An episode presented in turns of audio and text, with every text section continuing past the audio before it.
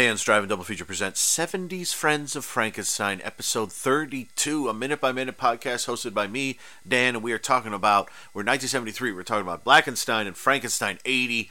Oh my gosh, it's so exciting. We're going to dive right in here.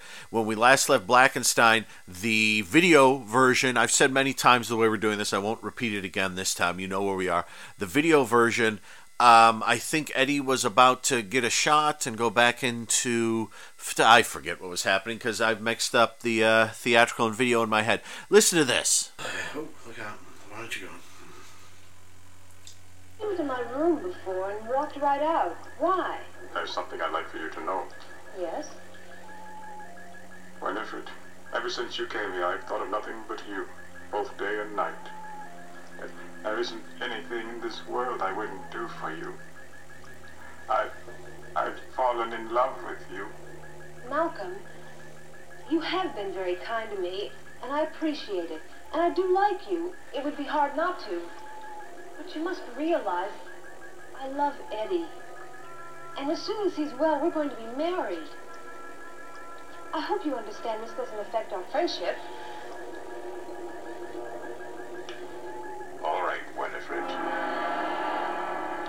Malcolm,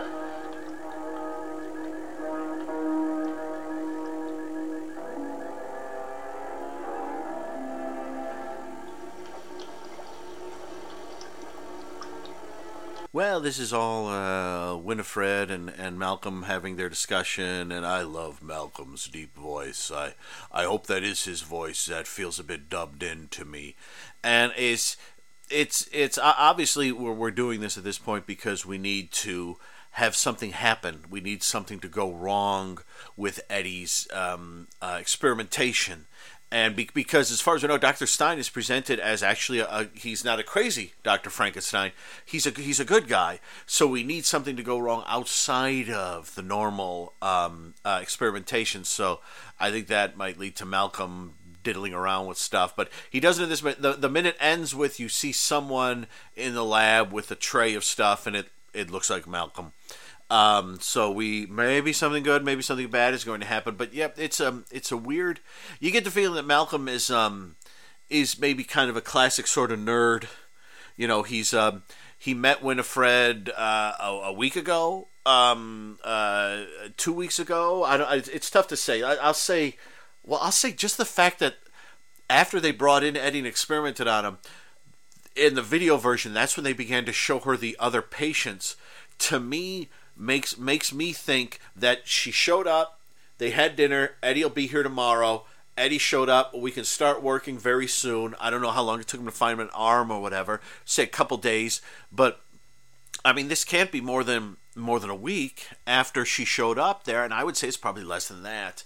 And I like Malcolm has this sort of nerd thing where he's like, I've fallen in love with her, and she's fallen in love with me in my mind. Oh yeah, and and you could tell like, okay, Winifred. It's like oh, and even the music is like, oh shit, Winifred, you are in trouble. But but what did Malcolm? I I don't get what Malcolm was the and and more so than in the previous minute. I think Winifred is doing like a Bride of Frankenstein thing with her hair. I don't know, but but um more um. I don't know, like like what, Malcolm is. Th- I mean, I guess that's what makes me kind of think think of him as a nerd too. That like I had times where um, when I was younger, where I just like I in high school, grammar school, where I sort of worshipped a girl from afar, and then when I told her, she's kind of like, "What? You you what? You like me? I don't. I hardly know you." And they'd laugh, and and you'd be embarrassed, and then you go away. I would never then go and tamper with the DNA of her boyfriend, who may have you know may, been experiment being uh, who may have uh, been in the middle of some sort of experiment or something at that time. I don't know. I would never have done that. I would have gone away and cried and thought I was an awful person, and just that's about it. But um, but the um, but but Malcolm here, it's just, it's just that it's that thing to me. Ever since you've been here. I thought of nothing. There's nothing I wouldn't do for you. I thought of nothing but you. I love you. And I'm surprised Winifred handles it well. She's like, "That's that's thank you so much, but you know, I love Eddie. Have you not been paying attention? The reason why I'm here is to bring Eddie, my fiance. Yes, he's a big dope. As far as we could tell, he has a dope. Winifred, uh, yeah, he's is he's not the best. He's not the best. Um, Uh, but but she loves him, and they, they apparently love one another. I, I can't actually see. I, I can't actually sort of see in the relationship where he loves her, but she says she loves him and that he loves her. So I guess that's enough. Um, but yeah, I, I, can understand Malcolm's um, uh, sort of feeling of, of dejection, sadness, and I guess the revenge he's about to take. In one respect, I can understand. In in the respect of you know um, uh, just uh, you know a human being who is not nuts.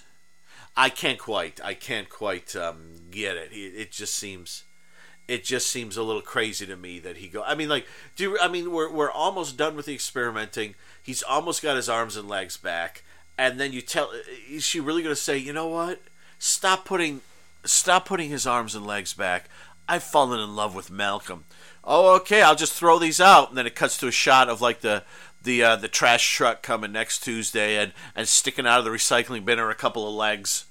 You know, it's it's it's it's it's weird. I mean, I think what it is I think I mentioned uh, some time ago that on like a news report about the the death of the producer writer of this movie, it was that he made some parodies of monster movies or something like that. And it's like, no, is that what Blackenstein is? That that doesn't seem to that Blackenstein does forever and always does seem like a strangely misguided attempt to take advantage of the Blackula black black exploitation stuff that was going on at that time so it doesn't seem like a parody to me. But the way Malcolm comes up and does this almost does because it's almost like they, they got to a point almost i said almost too much they, they got to a point where they were like all right well we need to find a way to make him into the monster. How do you do that? I don't know. How about malcolm declare his love? Isn't that ridiculous? It's a parody! And then he does it. So so yeah that's what's happening here in the video version over the theatrical he's probably the monster already. We're having a lot more fun, but we still got some some time to goof around here. So that was Blackenstein minute 32. And next up, uh, Frankenstein 80. I forget exactly where we were in Frankenstein 80. Um, someplace great. Listen to this.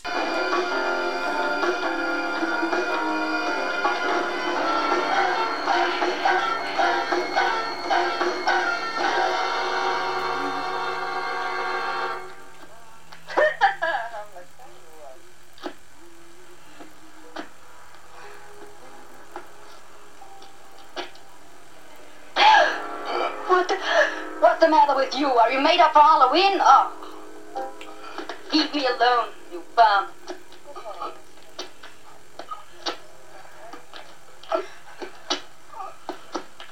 Oh, wait. Hi, handsome. Hey. Why don't you come with me? I'll be good to you, baby. You're not feeling very talkative, are you? My place is over there. Come. You're a big boy. All right, the minute the minute begins with the end of some investigating, cop investigating, and then we go later that night to uh, sort of a weird foresty clearing. It's not. It's not it's not a, the side of a road. It looks like the middle of some woods somewhere, but it's fairly well lit up, and there are a whole lot of people there. And after a couple seconds, realize, oh, it's prostitutes and some guys. So this must be a little clearing in in the woods that they go to. And Mosaic shows up, so he knows where they are. I bet Doctor uh, Frankenstein told him, "Oh, you want to get a little? Go to this uh, clearing in the forest. You'll meet some nice ladies." And uh, he he tries to, uh, for most of it, he tries to talk to a uh, blonde with short hair uh, short shorts, and she is not having it. And then, then a slightly older lady with her glasses glasses in her hand, kind of chewing on the end of her glasses, like, "Oh, aren't I sexy doing this?" Heart, heart. Uh, she she she literally when the when the short haired blonde kind of poo poos him, uh, she she like comes out of the woods. like I mean, was wasn't we talked earlier? There was that Oh, this this is that. So this is where okay. So this is where when when the reporter got into his car after going to the hospital and visiting Doctor Frankenstein and meeting his niece. This is where his car was parked, where the prostitute was just standing in the in the in sort of the the headlights, waiting for him to show up. Okay, so this so he must have wandered out of there, f- figured out how to use the secret door, uh, was able to meander his way out of the hospital. He's in a leather jacket and hat and everything, so I guess that that means people don't see him. But he always he is all scarred up on his face and neck and everything. But I like the fact that you have this clearing filled with prostitutes and johns, but then you have some other prostitutes hiding in the woods, like, oh, that one's, oh, I'll get him. And she goes out she's a little, oh, you're not very talkative, are you? Look at him. Hi, handsome. Okay, well, I think the short haired um, gal. Uh, is was she a redhead or a blonde? I thought she was a blonde. She may have been a, a redhead. I'm sorry. Um, I I know I'm looking.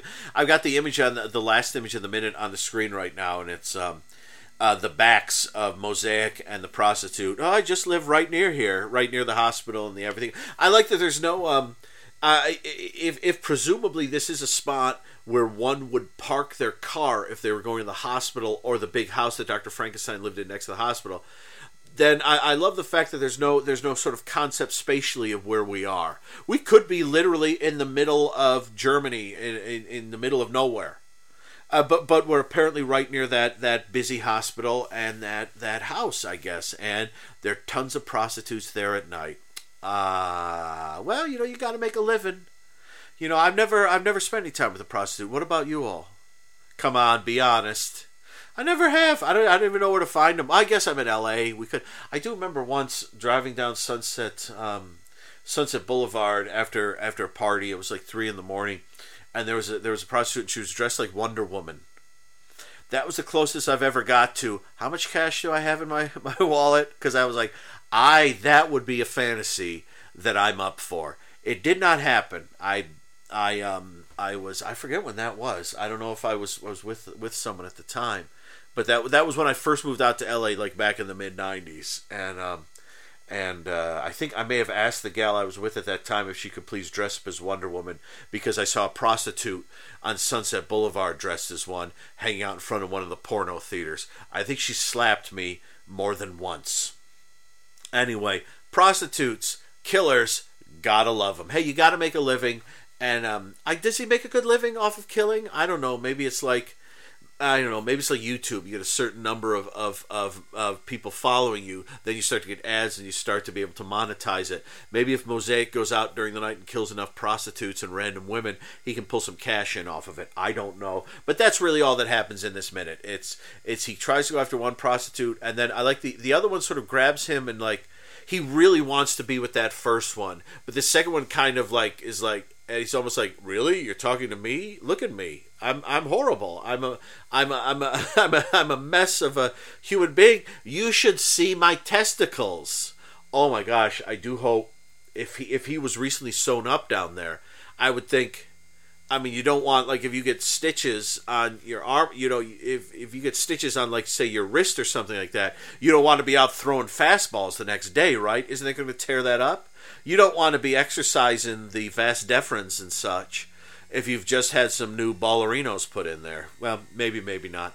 Anyway, I'll stop. I'll stop yakking right here. Um, balls. Uh, I hope you all are doing well, and um, we'll talk again next time, and we'll see uh, what happens with Mosaic and the prostitute. Mosaic and the prostitute a story for children. It's very much like everybody, everyone poops. It's probably Japanese, and then we'll also do a little more Blackenstein, and we'll f- hopefully somehow we'll work towards the beautiful monster finally appearing. Listen to this.